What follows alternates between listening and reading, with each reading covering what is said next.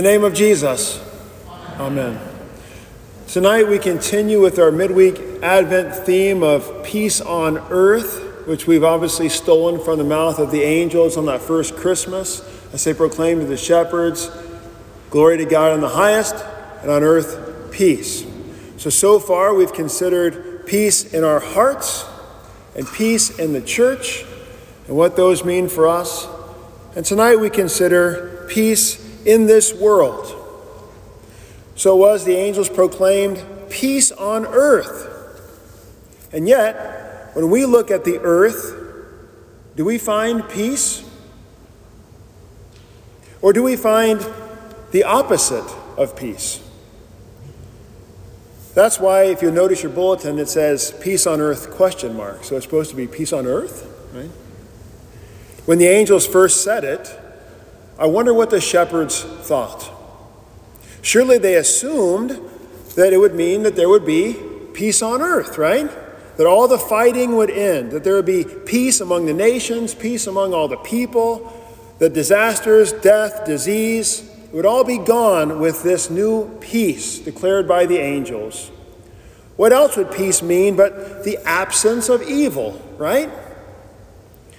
And yet, not even a few weeks after that proclamation by the angels, Herod would send his soldiers into Bethlehem to kill all the male babies under the age of two. And so you wouldn't, surely you'd think that at least some of those male babies likely belonged to maybe some of those shepherds who were quickly weeping over their murdered children. So, as death crashed into Bethlehem and babies were murdered, wouldn't the shepherds begin to ask, What happened to peace on earth? On earth, it seems like the opposite of peace the fighting, the evil, and the death. It's just as rampant as it was before the angel proclamation. And that same opposite of peace has obviously continued throughout history up to our time today. Wars, disease, famine, fighting in body and words or online, families being ripped apart, babies killed in the womb. And even five minutes in rush hour traffic confirms the absence of peace on earth, doesn't it? So, did the angels get it wrong? What happened to their proclamation of peace on earth? Well, about 33 years from that night that the angels announced that message of peace to the shepherds, just before he would be betrayed, arrested, and crucified, Jesus taught his disciples his kind of peace. And it's not what the world expects. As he put it in tonight's gospel from John 14 Peace I leave with you, my peace I give to you. Not as the world gives, do I give to you. Let not your hearts be troubled, neither let them be afraid. And later from John 16, in the same conversation, I have said these things to you, that in me you may have peace. In me you may have peace. In the world you will have tribulation. In me you'll have peace. In the world you have tribulation. But take heart, I have overcome the world. Jesus doesn't give peace in the way that the world gives it. So, what is the peace of Jesus? Peace will be on earth, but only for those who are in Jesus. So, again, there will be peace on earth, but only for those who are in Jesus. That is, peace is found wherever the Prince of Peace is.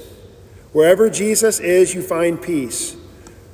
So you, you can know that you have peace in this world because you have been baptized into Christ.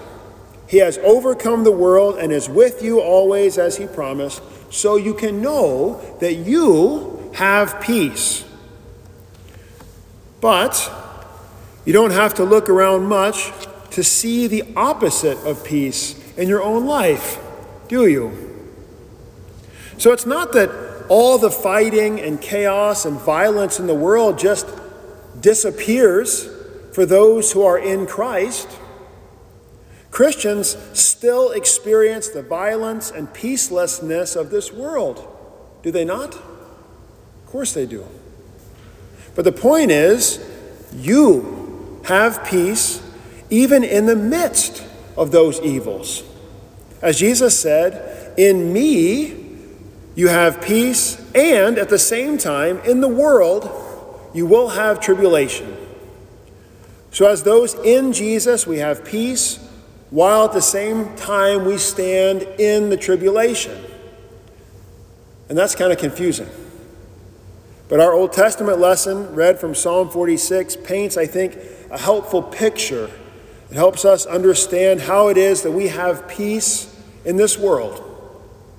So, the picture in Psalm 46 is a picture of the world being shaken. It says, The earth is giving way, the mountains are crumbling into the sea, the waters are roaring and foaming, mountains are shaking, nations are raging in war Kingdoms are collapsing. It is a picture of a world without peace, a world that is shaking and is chaotic. Just imagine if you're in that type of world where everything around you is shaking violently, as if brought about by some kind of nuclear war, some kind of massive earthquake that you find yourself in the middle of, like it's pictured in every major disaster movie, and you're in the middle of downtown Chicago as all the buildings are crashing down around you. Now, what do you think the people are doing?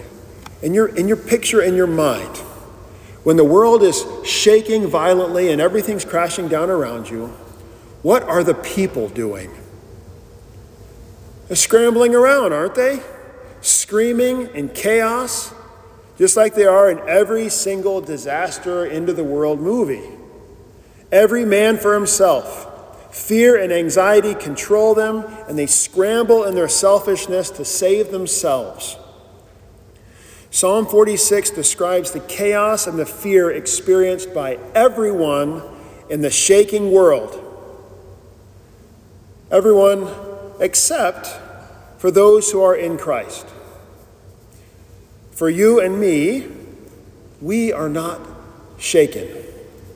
Verse 10 often taken out of context, unfortunately, but in the context of that shaking world, the Lord says, Be still and know that I am God.